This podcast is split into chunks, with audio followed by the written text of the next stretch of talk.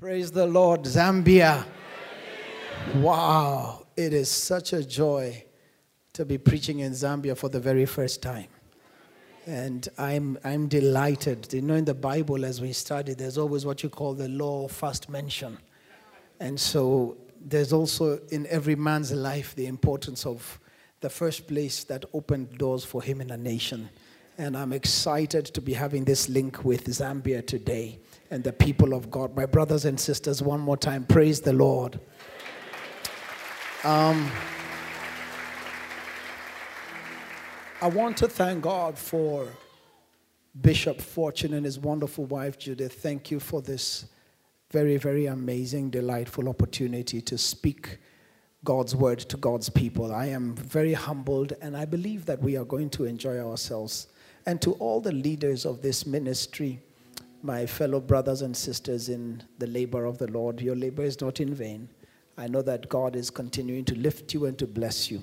Thank you for being such a blessing to Zambia Deliverance Church. As I was listening to Bishop Fortune sharing the story of how it all began, the seed of how it began, I think when I came last night for the service and just listening to the word yesterday, I was just saying God has an amazing way of just doing things.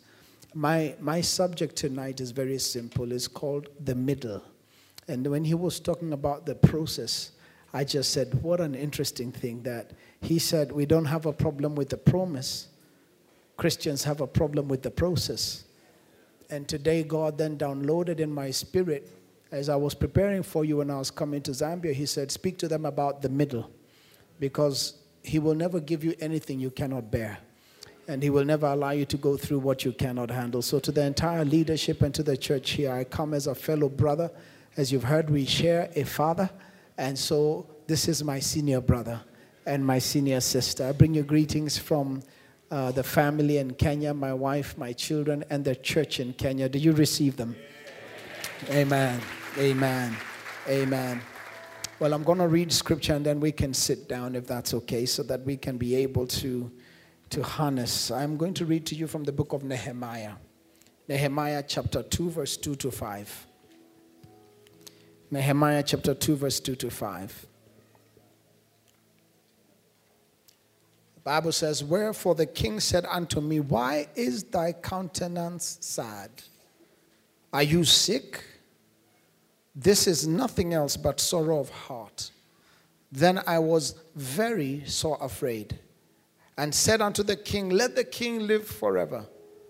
Why would not my countenance be sad when the city, the place of my father's sepulchres, lieth waste, and the gates therefore are consumed with fire? Father, I thank you for this word. Let me finish. I was to go till verse 5. Sorry. Then the king said unto me, For what dost thou make request? So I prayed to the God of heaven and I said unto the king, If it please the king, if thy servant has found favor in thy sight, that thou would send me unto Judah, the city of my father's sepulchres, that I may build it. That I may build it. Thank you, Father, for your word. Let it refresh, renew, rejuvenate. As we've listened to the various speakers throughout the day and yesterday, as you've anointed the angel of this house, Lord, to raise a people let this message find relevance in their hearts. Holy Spirit, work through me.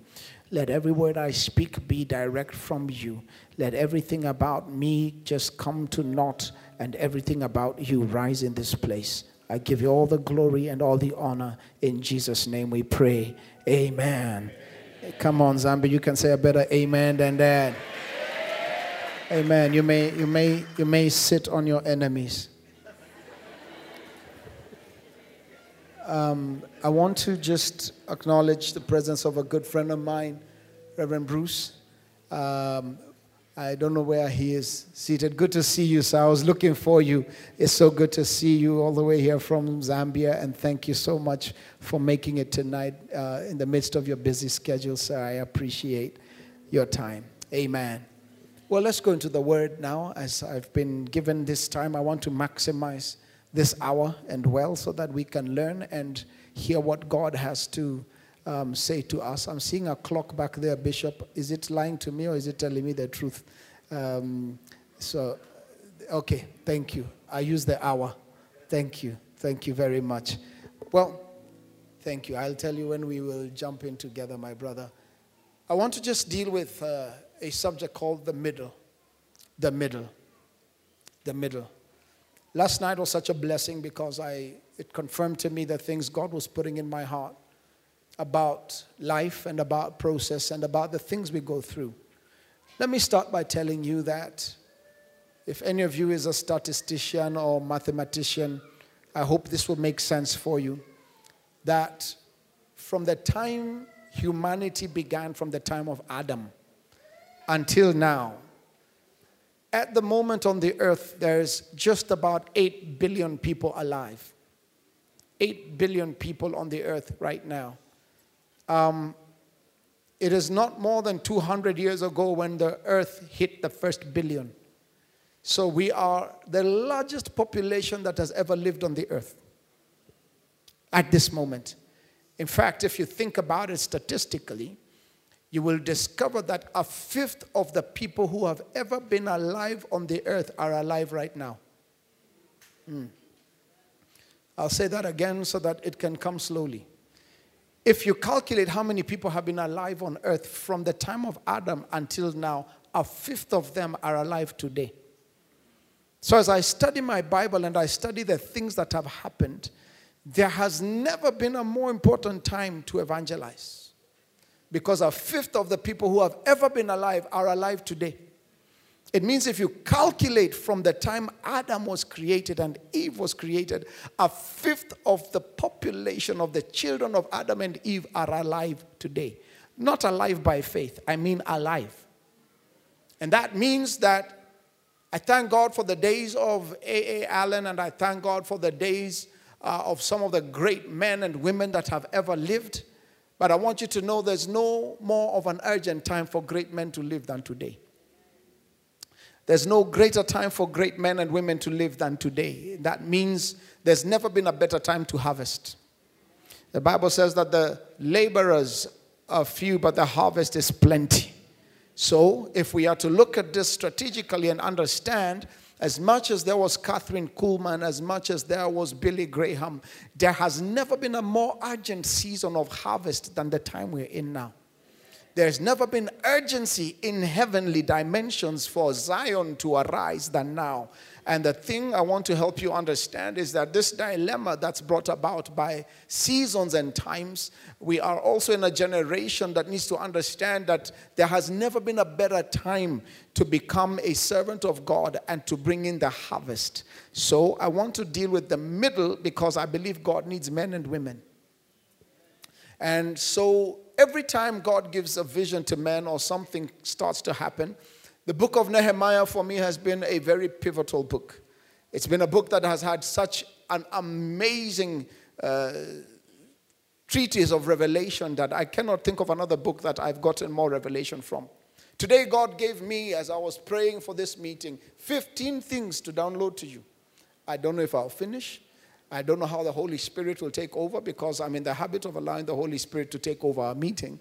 And therefore, I pray that God will allow us to see through these 15 things. If not, I will leave them with Bishop to come and finish the rest for you one of these days. But I want to just believe that there is an absolutely amazing understanding that comes. The book has been so powerful for me that I even ended up naming one of my sons Nehemiah. That's how much impact the book of Nehemiah has had for me. And it's interesting that I'm talking to you about the middle, and he's also my middle son. So, this is a very interesting thing. Chapter 1 of Nehemiah begins with a very interesting story. This man is busy working, and then he, he gets visitors. And he gets visitors, and when he's serving the visitors, he decides to ask them, Tell me what's going on in Judah. Tell me what's going on in Jerusalem. Tell me what's going on in our father's place. And I want to give some attention very quickly so that you can see exactly what was going on here.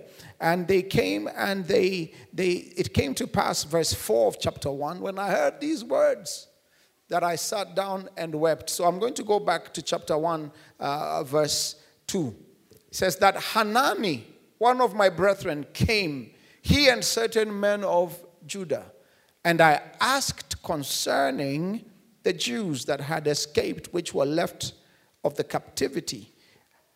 And concerning Jerusalem, he asked, How are they doing? What is happening? Tell me about Lusaka. Tell me about home. And the men released news. And the news they released says, And they said unto me, The remnant that are left of the captivity there in the province are in great affliction. They are in great affliction and reproach, and the wall of Jerusalem is broken down. And the gates are burnt with fire. So, this means that the place was a reproach. So he says, And when I heard these things, my soul was so torn that I wept. He wept bitterly. So, this is his account. And he says, I heard these things. I sat down. There's some news that will make you sit down. And he wept bitterly. The first thing that I want you to see out of the 15 points I have for you, I believe that one of the things that you see begins here. He wept and mourned certain days and fasted and prayed before the God of heaven. Glory be to God. The first thing you have to do is that you have to win your case in heaven. The first strategy God is going to give you every time He wants you to get ready to do something is that you must first win your case in heaven. There's a case that must be won in heaven. And Nehemiah begins releasing his case to the Father. He begins pleading with the Father God, I beseech you, God of heaven, the great and terrible God that keepeth covenant and mercy for them that love him. We just sang a song. Thank you, praise and worship team, for that wonderful ministry. That we remember mercy, that we don't forget that mercy, that God, you have been merciful. And so he starts to talk about God, you are merciful. I'm now in verse 6, so if you can follow with me and flow with me, you will see where I am. He says, Let thine ear now be attentive, let thy eyes be open. He's making a case. You never go to battle until you first win it in heaven. Let me assure you, after the things we have built, we have discovered that if you don't begin to win your case in the beginning, if the Lord is not with you in the beginning, it doesn't matter who is with you after. I've discovered that the things that you're going to receive, let me assure you, you're going to receive news. As long as God is working in your life, you're going to receive news. Some news will make you shout with joy. Some news will make you sit down like Nehemiah. Oh, yes. You will receive news as long as God is using you.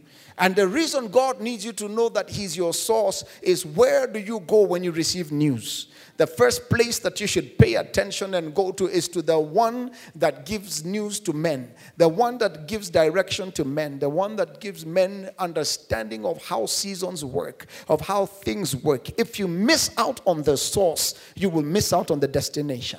This is why I'm very careful who speaks into my ears because men have missed destiny because of wrong information. Men have missed the mark of destiny because of wrong information.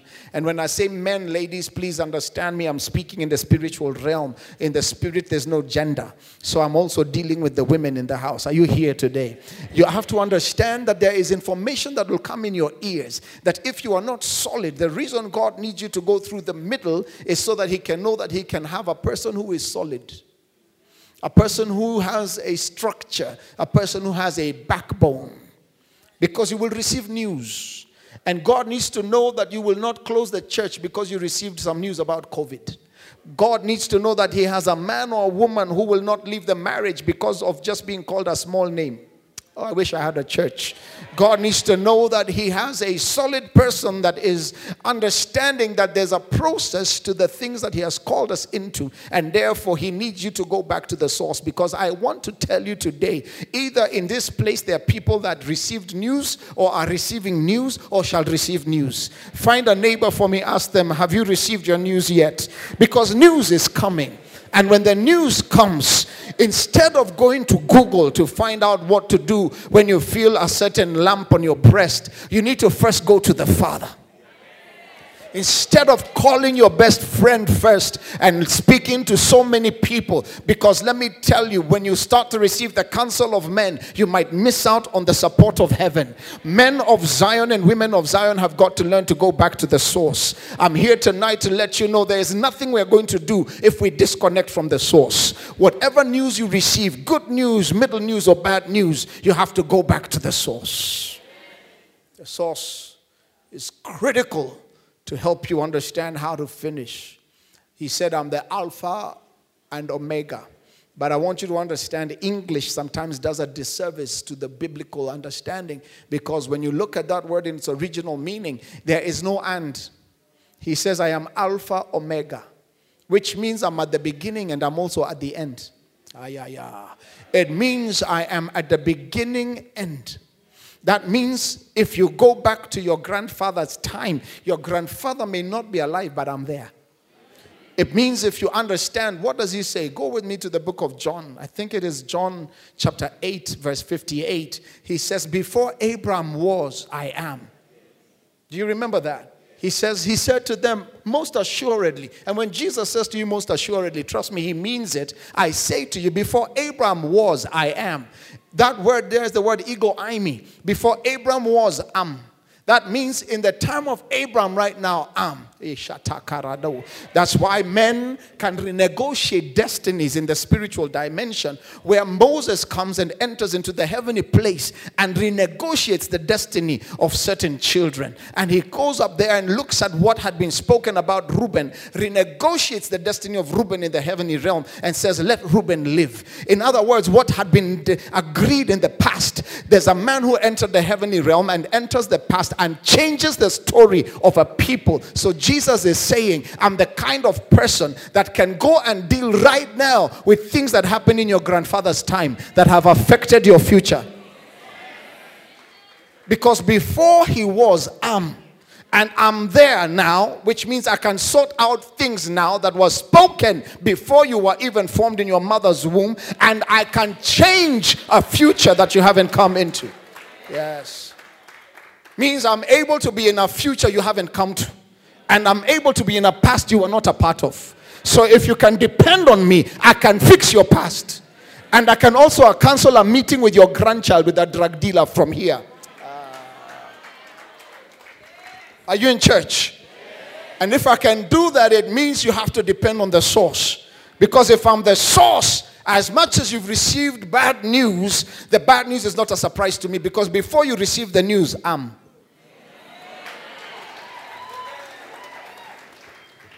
This is why if they fire you from a job, as much as you're going to weep and cry about it, you must remember the one that gave you the job in the first place. Before you start calling men for rent, call God. Yeah, yeah. When you understand what I'm trying to talk about, this first point is critical. I'm taking the most time on it because he said, I am a rewarder of those that diligently seek me. There's a place to go and get the counsel, the direction, and the understanding. Because he says, Before Abraham was, am.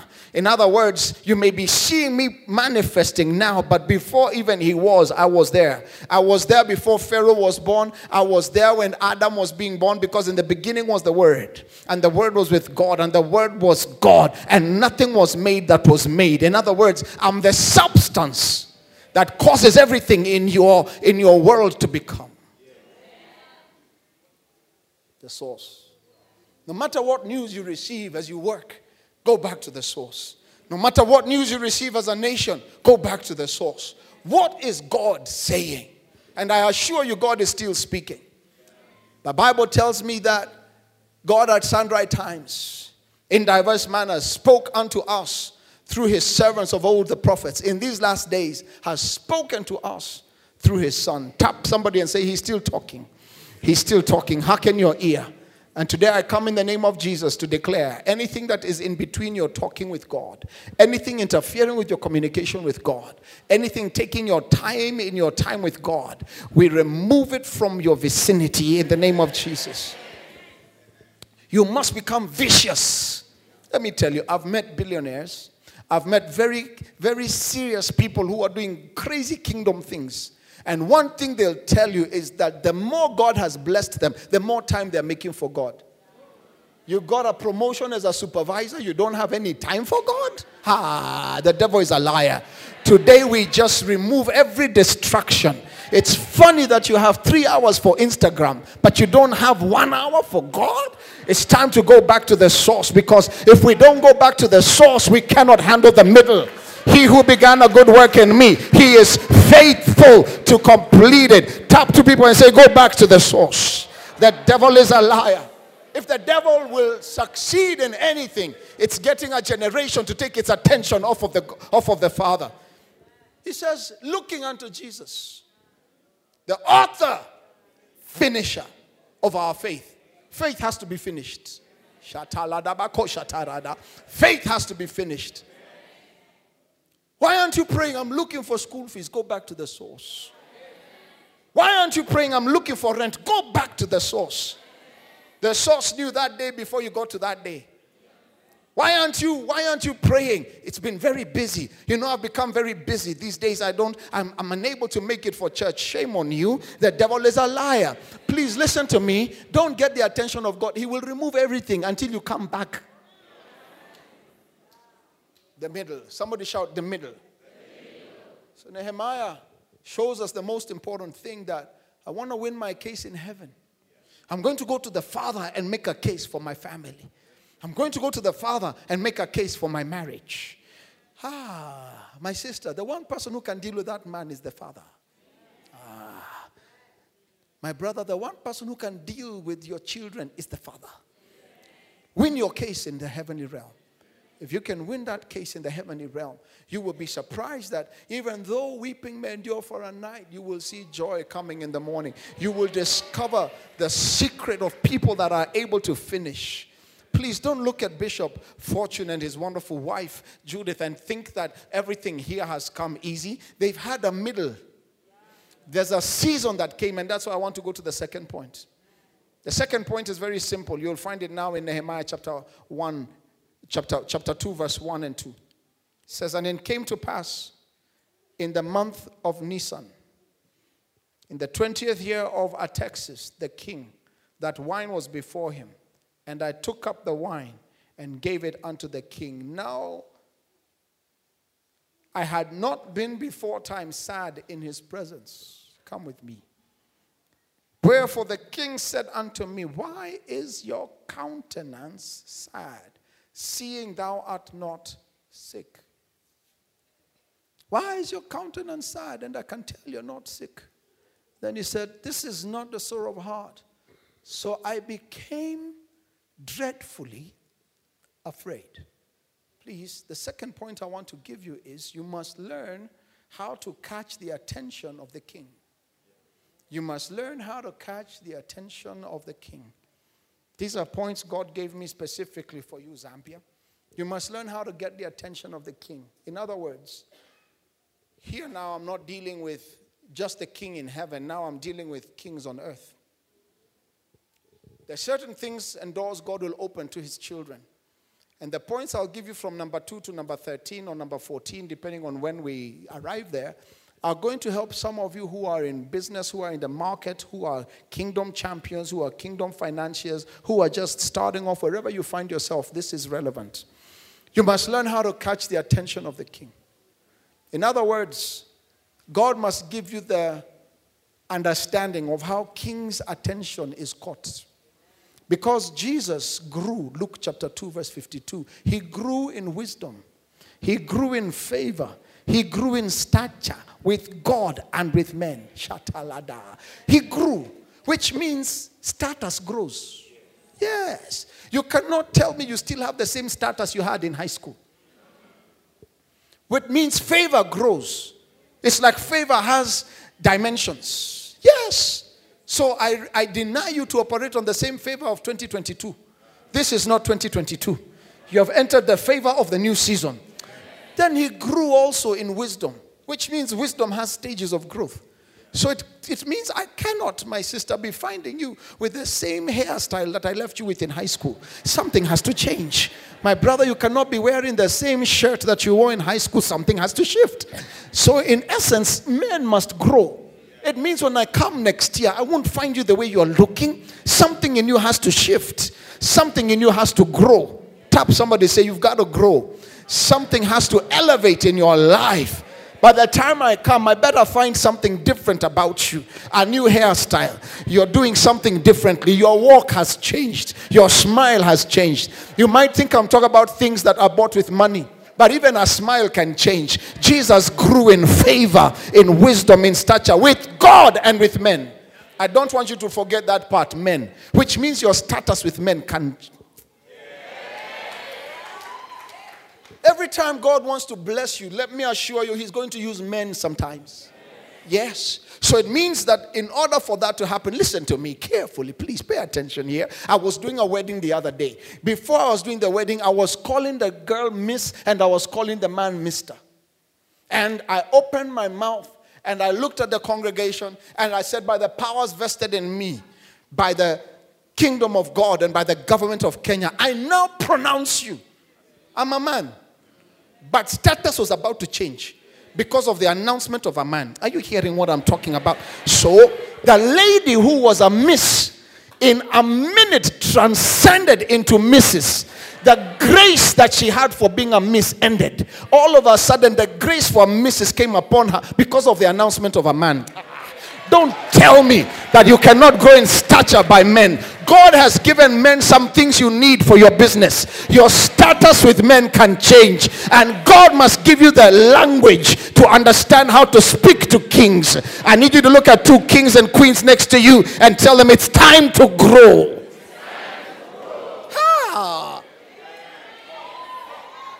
There are things that are not sitting in the heavenly realm. There are things not being stopped by the prince of Persia.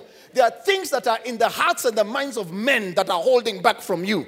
There's a signature a man is holding right now because there's not been an intervention in Zion for the things that you need for where you're going. But I hear in the spirit that you came for the right conference. I hear in the spirit that there are some things that are going to change. I don't know if I'm in the right church, but I want you to understand that you're going to catch the attention of kings. You will not just be waving at them when they're in their cars and sirens, you're going to catch their attention. They are going to pay attention to your idea. They are going to pay attention to the things you're doing. Somebody is going to listen to you this coming season. Somebody is going to pay attention to you this coming season. I need you to look at two radical neighbors and say, I've been going around this mountain for too long. It's time for somebody to hear my name. It's time for somebody to hear what I have. It's time for somebody to hear what I'm carrying. Somebody shout, I hear you. There are things, there are things that are somebody's decision away for your life to change. And so I want to announce in Zambia, because grace moves in words. I announce anybody holding your destiny right now, anybody holding your signature right now, anybody holding something that you need right now, I come in that apostolic grace in the name of Jesus. And we decree and declare together in this season, they must sign it.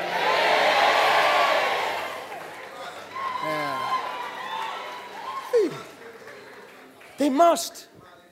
No more delay. Some of your delays are because of interruptions from a Zion dimension where men have refused to part with what is supposed to be in your hands. But we came to unlock some things. Somebody is being disturbed right now. They are trying to drink tea in our hotel. They cannot finish that tea. They are saying, I need to go back to the office. There's something that is pushing me to go back to the office. I came in that apostolic grace to declare they're going to sign it tonight.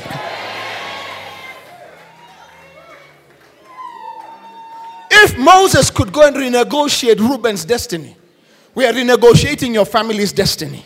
We are saying in the name of Jesus, there is one that has entered the realm who speaks for us. He's become our advocate and he's speaking to the Father right now about your family. And I'm declaring in the name of Jesus, you did not come here to waste your time. You did not come here to waste your time. You came here to change your family.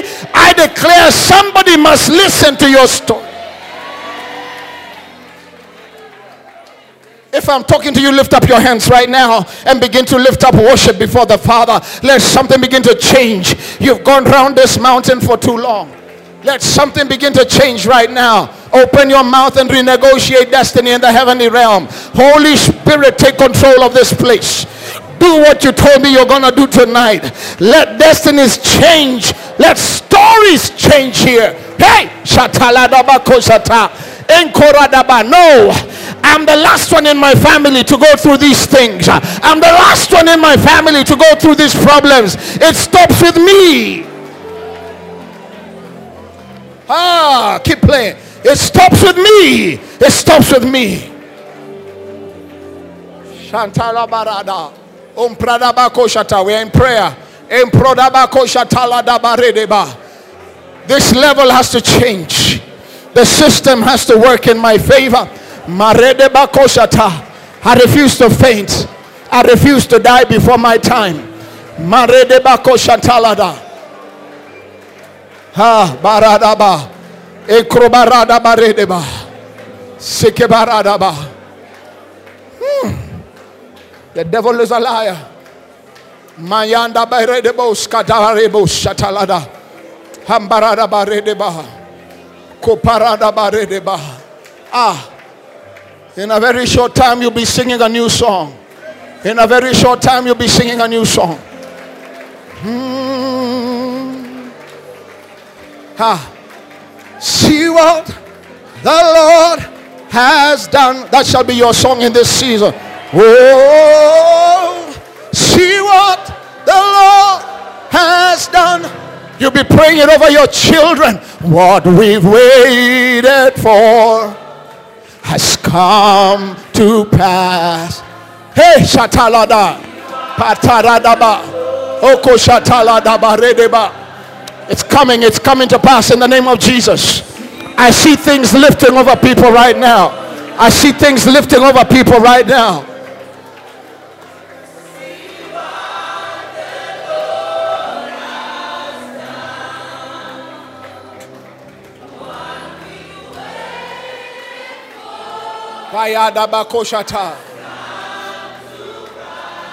Hey, Maradaba, one more minute. Just press in for one more minute. I see burdens being lifted. I see things being lifted all over Lusaka, Zambia. I see God releasing a new song over his people. Thank you, Jesus. Just give me some strings if you can. God is in this place and he's doing a new thing in the name of Jesus. What we've waited for, what we waited for, has come to pass. Oh, see what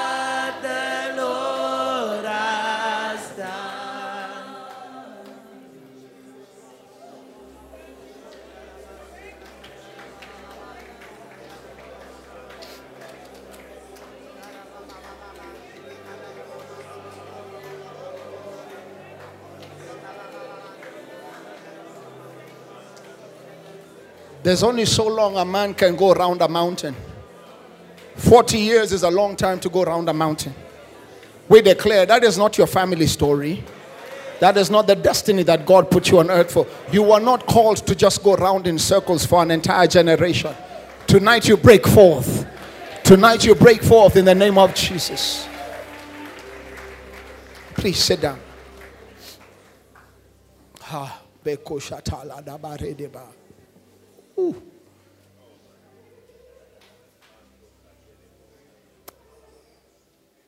There's some help that comes, just keep playing. There's some help that comes from above that circumvents the things that cause delay. There's a certain help. God has already taken over this meeting. There's a certain help that comes upon men that causes men to stop going around in circles, that circumvents the delay of systems that have been caused by the prince of this earth. That God will dare to lift a man and put him on a pedestal so that his name can be seen and his glory can be seen upon a man. That grace is here tonight. That grace that sets men free is here tonight. That grace that causes men to have speed and causes men to catch up with the agenda of God. That grace that causes men to surpass what other men have been unable to surpass in their DNA and in their destiny. I come to announce in Lusaka, Zambia tonight. I come to announce that I can see that grace resident here. That grace that causes overtaking. That grace that causes overcoming. That grace that causes men to be lifted up. That grace is here tonight in the name of Jesus. And I see you lifted. I see you lifted. As you lift Jesus up, I see him lift you up. There's a collaboration in Zion. There's a cooperation happening in Zion. The cooperation that causes men who say, Enough is enough. Let the will of the Lord be done in my life. I see that grace is here tonight.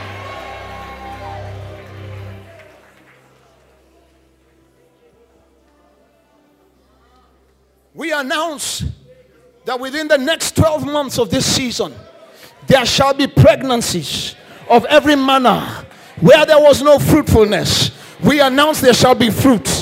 Because when I read John 15, 16, it says that I came that you may bear fruit and that you may bear it continually. I declare anything against that word is null and void. There shall be fruit bearing, there shall be pregnancies. Men shall be walking, their businesses shall be pregnant, their ministry shall be pregnant, their children shall be pregnant with expectation and with hope.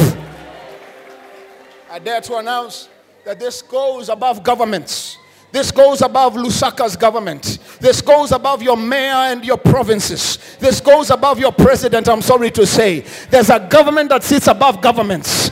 There is a direction that God can have. There's a government that sits above the African Union. That is the government we belong to. And I came to speak to the citizens of this government and to let you know you've been frustrated by lower governments for too long. But the Spirit of the Lord will have me tell you that something in your family, something in your nation is about to break tonight. There's about to be deliverance.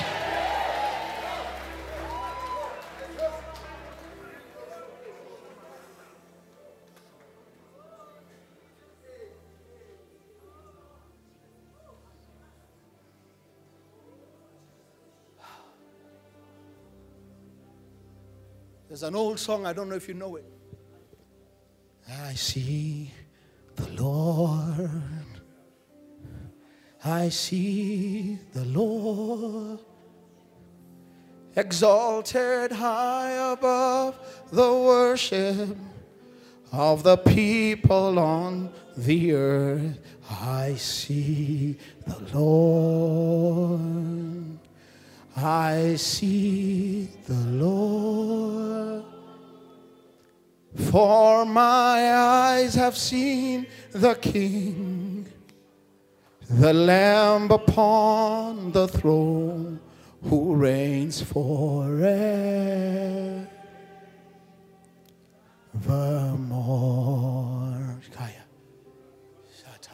Give him praise all over this church.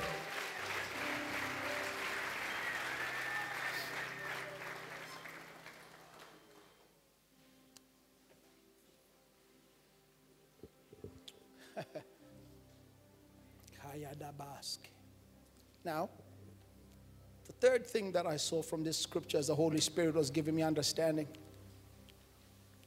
As you catch the attention of the king, the third thing that I saw in verse 3 is that, and the kings, and he said unto king, Let the king live forever. Why should not my countenance be sad when the city, the place of my father's sepulchres, lies waste, and the gates are consumed with fire? The secret there, please keep playing. I'm already in the spirit now. What you see there is the ability, the third point, to speak the language of the king.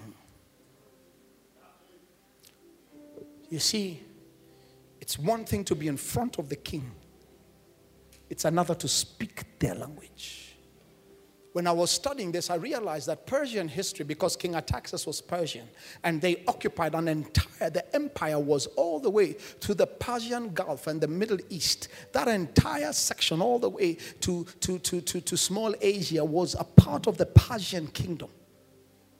So to come before the king with a bad countenance was already error. Now, you got the attention of the king, so the king asks a question. Now, depending on how you answer, to come before the king with a wrong countenance or a bad countenance meant death. So the king asks a question Why are you sad before me? Why have you come? The answer you give is a matter of life and death. Ah. So, a lot of us will be in front of kings and not know that the wrong answer will cause another 20 year delay in our lives. So, being in front of the king is good, but what I say in front of the king is equally important. And sometimes I've seen that a lot of people in the kingdom will come and be in front of investors, but because they have opened, someone has made a phone call, gotten you in front of the people, but the language is lacking. And so today I'm asking God to touch tongues so that your tongue does not delay your destiny, so that your tongue does not delay your family's destiny. Because I want to tell you the truth as a businessman and an apostle in the marketplace, it can take 10 to 15 years to build a good business. But it can take 10 years to find the right people to help that business, depending on how you talk. So some of the delays is not because there's a Persian uh, demonic uh, uh, uh principle that is delaying the answer. You're already in front of the king. The delay is going to be caused by your language. Shatalada. When the Babylonians would capture the children of different uh, places, what they would do, one of the things they would influence on those people very quickly is language. So God must give us a certain intelligence. A certain intelligence that causes men to evade delay by knowing how to speak when they're in front of kings. The kingdom of God in Africa has suffered this violence the violence of not understanding how to speak when we stand in front of kings. There's a certain language, a certain etiquette, a certain thing that we must learn not to do. That when, when, when you stand in front of a king, it's not the time to ask for tea and cakes. When you stand in front of kings, don't even ask for water. Bible starts to give you wisdom to put a knife to your throat. That is not the time to start asking for the menu and start ordering things. That is not the time to demonstrate wrong etiquette. I'm praying for you. I'm asking God to give you a certain intelligence that will cause the king in Babylon to say, These are 10 times better.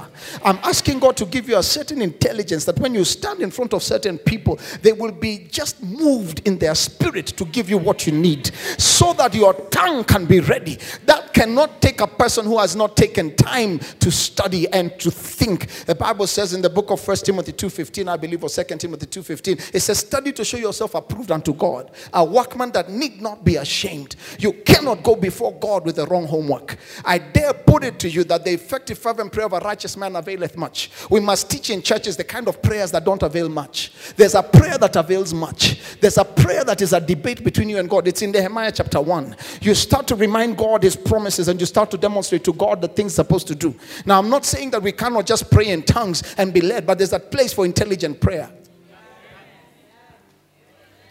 And yes, I'm a big advocate of speaking in tongues, but there's a time for you to sit and be quiet. There's a time for you to listen and interpret the downloads of Zion. There's a place for you to be able to comprehend with depth and understanding the season that we are in. It is the sons of Issachar that understood the seasons and the times, and therefore they knew what Israel ought to do. It means if you don't understand the seasons and the times, you will not know what your family ought to do. So you must understand the season of Zambia for you to be effective in the Zambian economy and in the Zambian space. And so when God presents you before men, you must know how to open your mouth and let those men not forget your name. Haven't you wondered why some people forget your name? You did not make an impression. If you ever find yourself in front of someone says, Remind me your name again, you need to go and find out what you told them last time. And I dare tell you, as God is downloading this intelligence on you, nobody will ever forget your name again. They'll be sitting in their office saying, I need to meet that young man again. I need to meet that young woman again. There's a lady that called me from South Africa. My, my assistant is here. She called me from South Africa. I received very many phone calls. I received very, very many phone calls, very many emails. And so for you to, for me to, for you to make an impression, and I'm using myself a very humble example here. I'm not saying it out of arrogance. I'm just using it as an example. Is that okay? And she called me and she started doing a presentation to me. My, my, my assistant had tried to get us to have some time for almost two months. Two months she was trying to get through, but she was consistent, persistent. She finally got through. And she had this presentation. She did a presentation in 10 minutes. And I told my assistant, I have had very many phone calls, but this is a very rare kind of person this thing was, this thing has messed my head. Can you ask if we can speak again tomorrow? There, there are people sitting in an office avoiding your call. The very same people are picking some calls. The difference is the favor of God and the wisdom of how you speak when you come in front of some of these people. Tonight, I'm transferring you from the place of darkness where men don't pick your calls to the place where the favor of God has come on you and people just want to speak with you because your language is changing. Yes. What will make a president remember your name? What will make American? Let me tell you something, Africa. Yes, I hear everybody saying, Africa, Africa, all the raw material is here. True. But the resources we need financially are not here. They're sitting with some people elsewhere. So you must understand in the kingdom of God, study the Bible, there's consistent collaboration between those who don't have and those who need. And so the collaboration we need right now in Africa is to have an understanding in the seasons and times that we are not in the time of jo- in the time of Moses. We're in a Joshua season. It is wrong. I keep saying this, I've said it so many times. It is wrong to do a Moses thing in a Joshua time.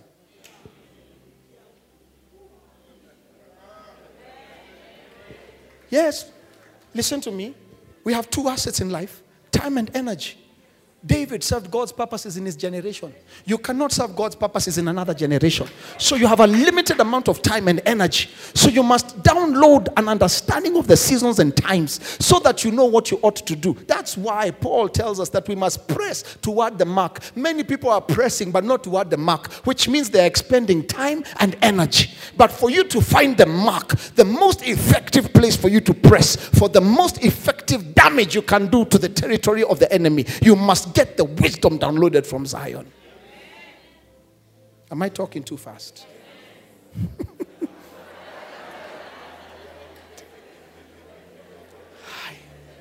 the presence of God is in this place. The Holy Spirit is here. I can, I can, I can tell you right now. And God wants to release your tongue to be a tongue of memory. That the people you speak to, nobody will ever forget. That people will write about things you said things you said because of the intelligence of God that is coming upon you. That is why when they looked at Daniel, Shadrach, Meshach, and Abednego, they had received downloads from Zion. Ha. And those downloads didn't come because of the diet that people had. It came with the spiritual intelligence that God released upon them. And the Bible says that they grew in wisdom, in knowledge, in understanding, and in skill. Those are four dimensions. Those are not regular dimensions. Skill is not the same as understanding. Understanding is not the same as knowledge. Knowledge is not the same as wisdom. Jesus grew in wisdom, status, and favor. When I prayed for that couple, and I said, from now on, you are Mrs grace transferred. Grace transferred from a singletude person to a married person. Now the grace of motherhood became activated. The grace of a wife became activated. All of a sudden, everything that falls on a missus fell on her.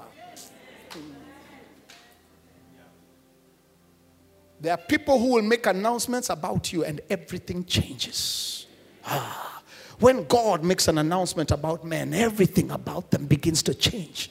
When the favor of God has come upon you, it doesn't matter who is against you. And so, the thing I'm praying right now, I want you to do me a favor. I want to put you to put your hand on your head if you want to receive what I'm saying. Put your hand on your head and say, Father, help me to understand how to how to speak in the corridors of favor.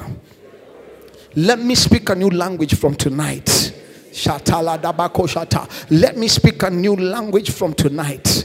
Marada baba shata. Father, anoint my tongue to be a tongue that has favor favor from Germany, favor from Korea. This is not an African favor tongue, this is a global favor tongue because my Father owns the entire universe and He holds it in the palm of His hands. It means the Chinese will understand this tongue, it means Koreans will understand this tongue, it means Americans will understand this tongue. Every king that you ever placed me before, Father, may I walk with 100% result of what I was supposed to receive. Every person that you put me in front of, may the maximum favor upload at that moment. I decree your tongue is favored in the name of Jesus.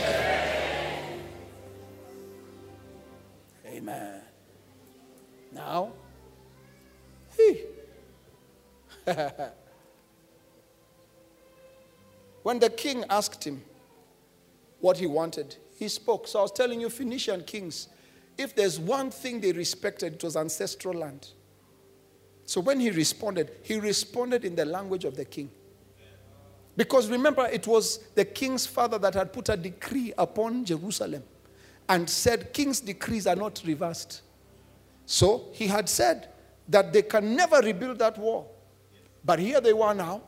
And this man needed the king to do something with wisdom that had to come from elsewhere. So instead of saying Jerusalem lies in waste, instead of saying Judah lies in waste, he says the place of my fathers and my ancestors and their sepulchres. He touched the heart of the king's ancestral lining. When you go before the king, you must learn to speak the king's language so that you can receive the king's favor. Problem with Christians is that you're too clean. Can I explain that? You must understand that those of you God is going to call in the marketplace, and don't pretend that you are not in the marketplace. That is where you are from Monday to Friday. You come here to be, I call it like you're, the, you're, you're like the Formula One car that comes for a 10 minute refresh. It is unfair for you to expect Bishop and I to give you complete direction when you only give us 1% of your time a year. If you calculate how much time you spend in church, two hours a Sunday, if you work out how many hours there are in a year, you will discover that church is 1%. It's impossible for me to change your life in 1% of your time.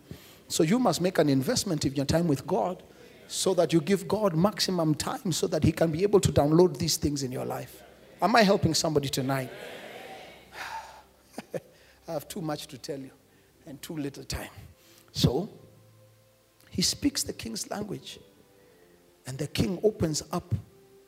And immediately, I'm taking you to point number four. The king asks him, So what do you want? Now, there are some things when you're asked, I told you, Christians, you're too clean. I'll deal with that tomorrow. I hope you'll come tomorrow when I'm dealing with why you're so clean and why clean people don't change anything. Yes.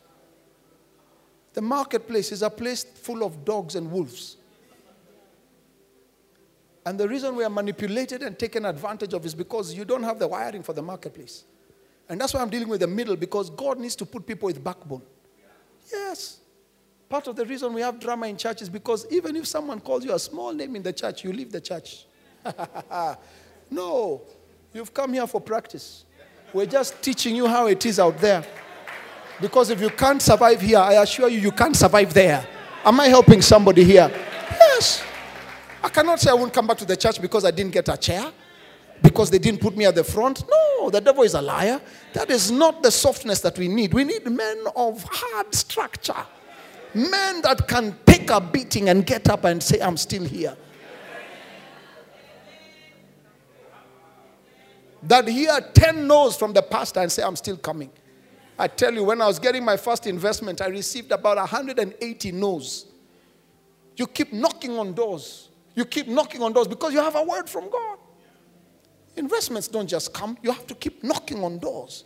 You knock and knock, you're talked about, people put you down. But if some people just talking about you small, small in the church is making you say, You are not ready. You want to enter the state house and the place where the presidents are, and you can't handle people talking about you? My friend, what are you talking about? They will backstab you from the front. Yes backstab you from the front. The knife will go through and come out at the back. If you're not ready for that, then you're not ready for the things God wants to use you for. Hmm.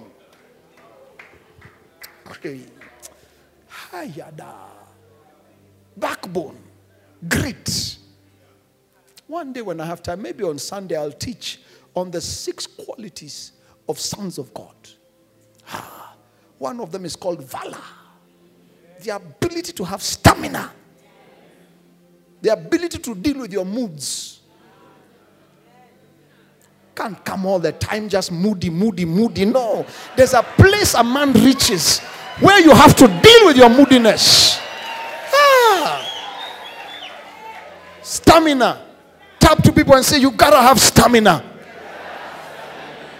Bible says, Count it all joy, my brother, when you go through various trials and temptations, knowing this, that the trying of your faith produces, there's a productivity, there's a juice that comes from trials. It's called patience. That word patience, then, its original context, is the word stamina.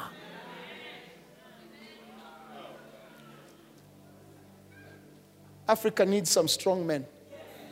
Some of the witch doctors and principalities we need cannot be played with by chicken. They need some strong men that can stand for the institution of marriage to be between a man and a woman. They need strong men who can guide the education curriculums to make sure that funny things are not being brought by people with money. And we need some.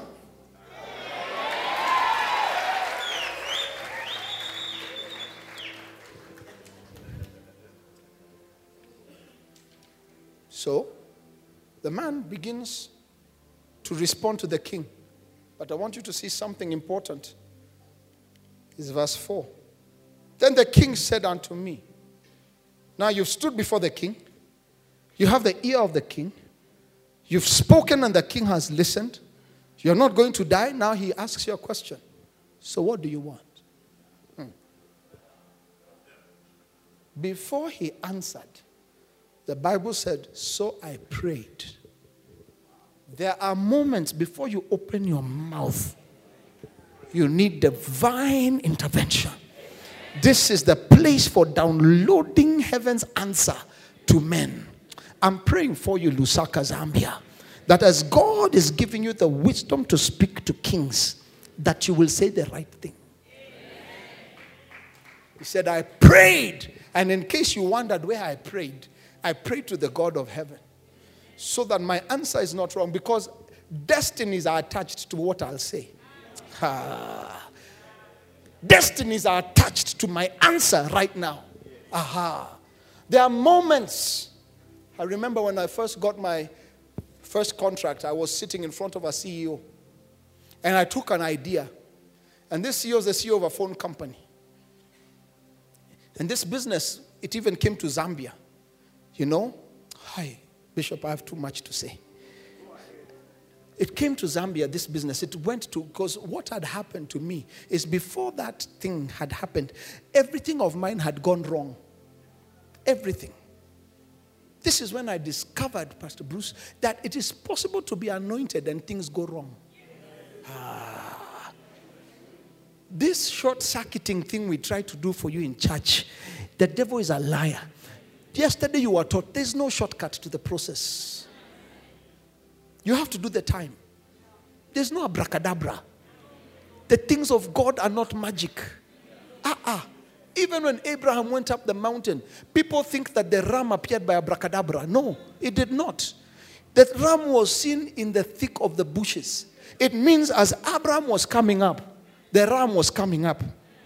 It was not magic. Both of them were going up at the same time. And God was going to provide the ram at the top. Which means if Moses, Abraham stopped in the middle, he'd never have known that there was something coming up on the other side. One of my prayers for you before I leave Lusaka is that you will all be finishers. Because I've discovered there are some things that won't make sense until you reach the finish.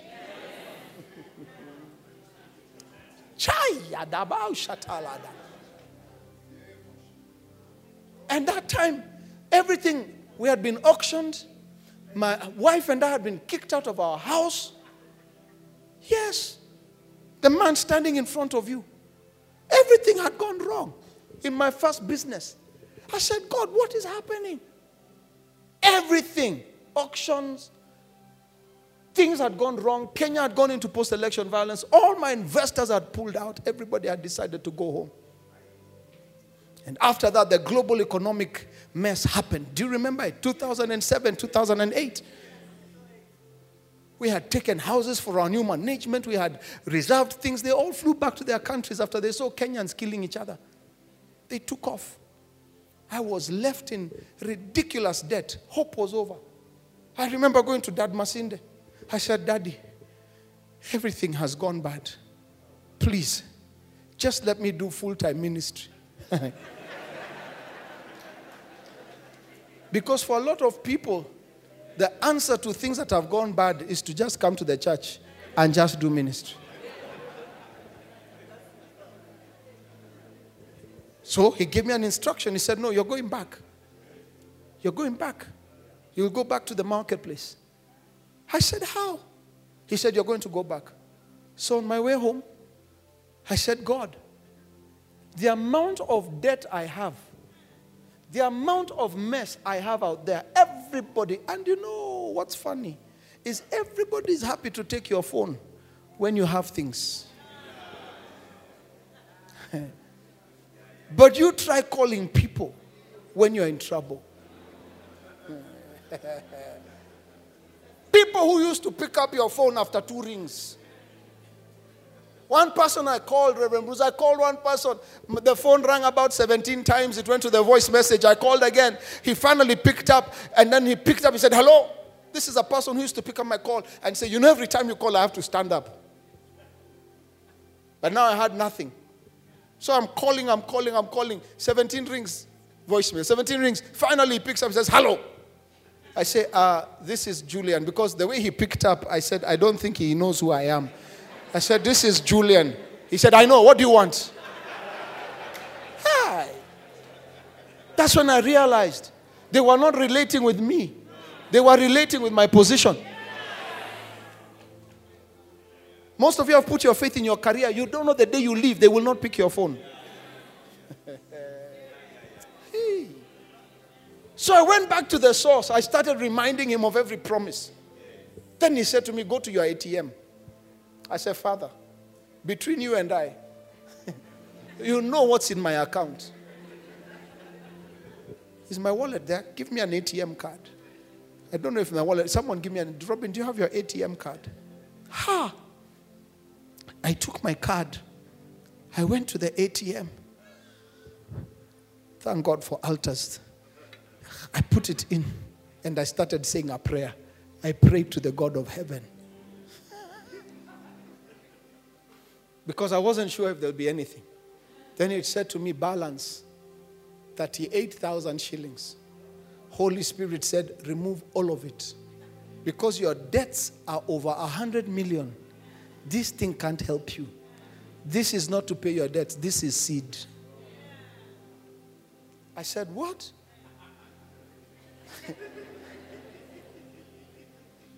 ah, you people, you don't understand. I had a young baby and a wife. I remember one time going to my home, and on the way home, my wife said, Baby, please, before you come home, buy some diapers and some NAN. NAN is the baby milk. I went to the store, and I remember I had enough for either the diapers or the NAN, not both. Still running a church, still preaching the gospel. And I said, God, what shame is this? He just told me, trust the process, my son. Just trust the process. So here I am at the ATM, I withdraw 38,000. Then I asked, what do I do with it? He said, go to your father. He will know what to do. So I went to my spiritual father. I said, Father, I came to see you last Friday. I have come back. This is everything I have. I said, Daddy, pray for me. Pray for me because you know, Jesus says, It is finished.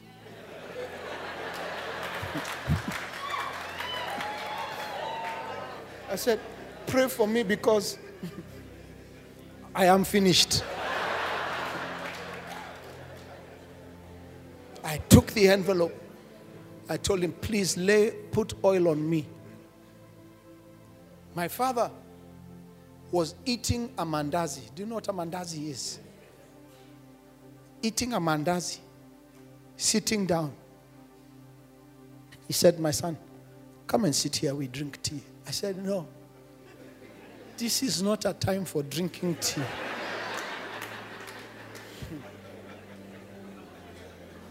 This is a time for you to lay hands on me and use oil. Use oil. Not just empty hands. I want to see oil. And my father said three words. He said, Son, it is well. I said, What are you talking about? He said, It is well. All things are going to work out for good. Sit here and eat. I was distraught, so I just lay prostrate on the floor crying. Because my eyes were flashing before me the plans I had the things I thought I'd do, the things I knew I'd do for my wife and my children, they had all just, they had flown away. And he said, It is well. So I got up. I wiped my tears. I was not crying that humble crying. I was crying that cry where your body shakes. So by the time I got up, my whole face was tears mixed with mucus, mixed with saliva, everything. He just said, Do you want to shower? I said, I just go wash my face and go home. I'm not joking. 2008, 2009. He says to me, It is well. The same God that showed me what He has given you is going to come through for you like He has for me. The words of our Father. That's when I came and started studying the book of Nehemiah. The things I'm giving you are the downloads God gave me to come out of that place. Started teaching me, change your language.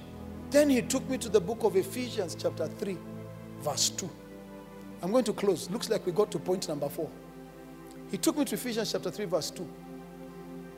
In fact, chapter 3, verse 2 begins by showing that Paul is demonstrating how grace works. Shows me how grace works. He says, Have you not heard of the dispensation of the grace of God that was given to me for you? In other words, there was an old man sitting taking mandazi who released grace. I asked God, How does this thing work? He told me, Go to verse 3. He says, How that by revelation hmm. He made known to me the mystery by revelation.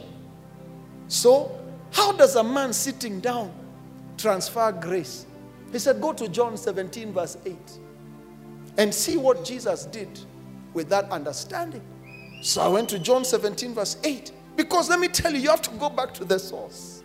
Am I helping somebody? Or am I wasting your time? Are you catching something? He says, Father, the words you gave me, I've given them. Not cars, not houses.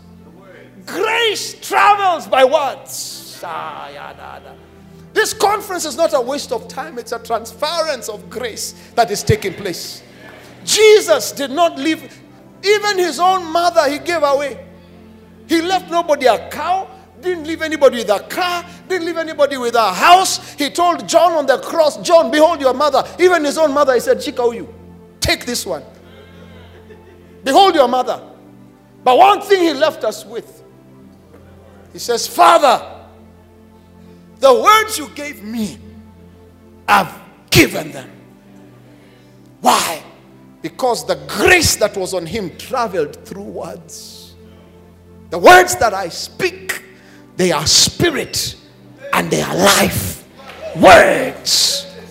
So an old man is eating mandazi and he says, It is well. And I didn't understand what was happening. But in the spirit, renegotiations had begun. And I went home and I started studying the scripture. Got back on my knees. I said, God, what do you want me to do? He said, Trust in me. Trust in the Lord with all your heart and lean not on your own understanding. In all your ways, acknowledge Him and He will direct your path.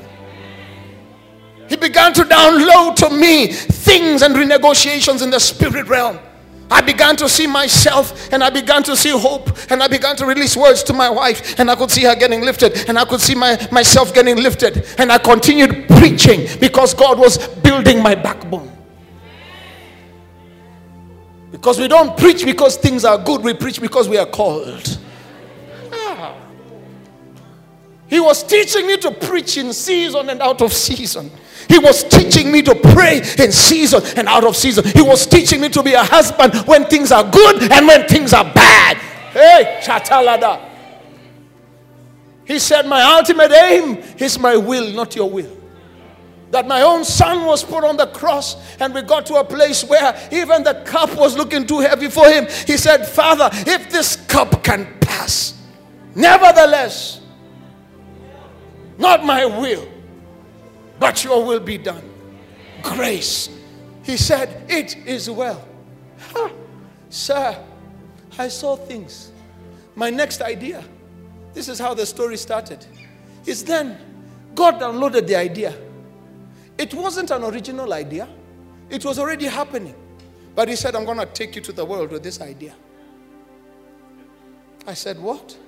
Yes. I'm going to take you to the world. So I went to Airtel in my country. First, I went to Safaricom. The man threw my presentation at me and said, Get out of my office. Learning to hear no's and still being persistent. So I said, Okay, you're not the only phone company in town. Where's the other phone company? That one, the red one. I went. I made one or two phone calls. And the man got me in front of the king, the CEO. He listened to my idea and asked me a question. He said, On my desk, there are 17 proposals like yours. Why should I take yours? So I prayed.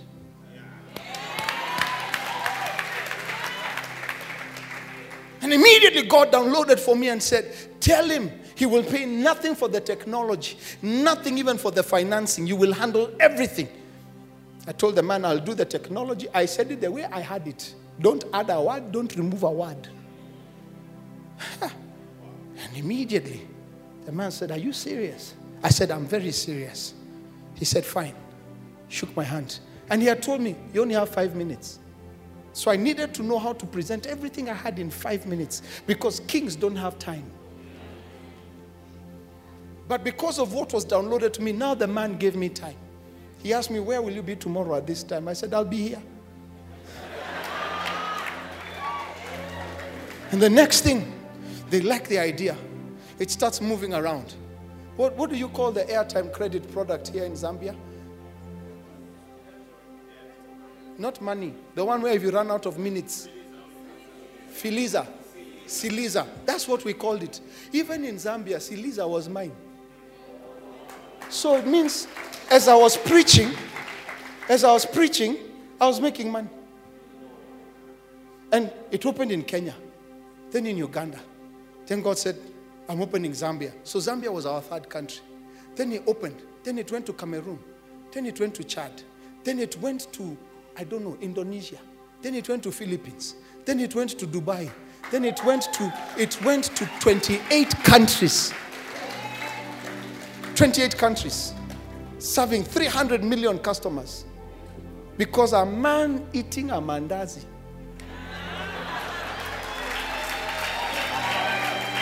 said three words It is well. So when you see me here, I'm a product of grace. And that grace traveled with words. And I'm standing here because God is truly God and not a man. And from there, things just changed. That even when other challenges came later, I said, the very same God that saw me through that will see me through this. I came today to say three words, Lusaka. It is well.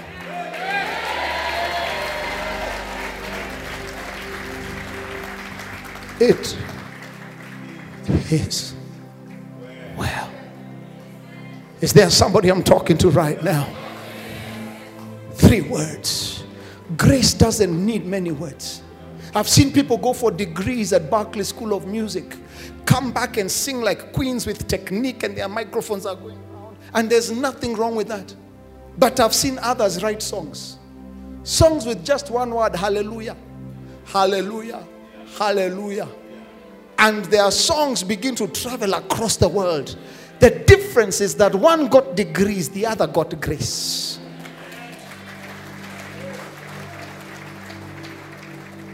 This thing travels with words. Have you not heard of the dispensation of the grace of God that was given to me for you? In other words, it came upon another man for your sake. It sits on men for men. So, Zambia, hear me tonight as I close. I release this grace over your life.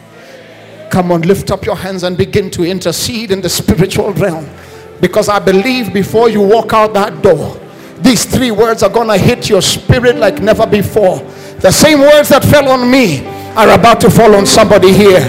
It is well. Is well. The Spirit of the Lord God is upon me. It is well. He has anointed me to preach the gospel it is well. For we are not ashamed of the gospel of truth. For it is the power of God unto salvation. It is well. First to the Jews and then to the Gentiles. For by it the righteousness of God is seen upon men. It is well. I speak over your family, I declare it is well. I speak over your children, I declare it is well. I speak over your business and I declare it is well. I speak over your family and I declare it is well. I speak over your destiny and I declare it is well. It is well, Lusaka. I speak over this nation. I speak over whatever you put your hands to do. It is well. It is well. It is well. It is well in the morning. It is well in the noontime. It is well in the evening. Whatever you find yourself in right now, it is well. It is well. It is well. I want to pray for somebody. Make your way to the altar. Let this grace shift in this place. God is releasing grace right now. Shout over your life. Speak over your life. Negotiate new things in your life. God, do a new thing in this place. Let them come. Let them come. Wherever you find yourself, God is doing a new work. Worship Him. Help me. Help me.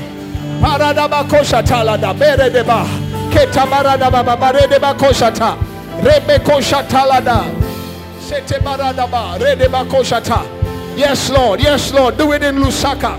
Do it in Lusaka. Do it at Deliverance Church, Lusaka. It is well. Kaparada Baba. Chatarada. Indebaradaba. We're a co-worker. Promise keeper. Light in the darkness. My God. That is who you are. Day. Eh, waymaker. Miracle worker. Promise keeper. Light in the darkness. The miracles are here. Listen to me as we worship. Miracles are beginning as your bishop announced. Waymaker. He's doing something fresh right now.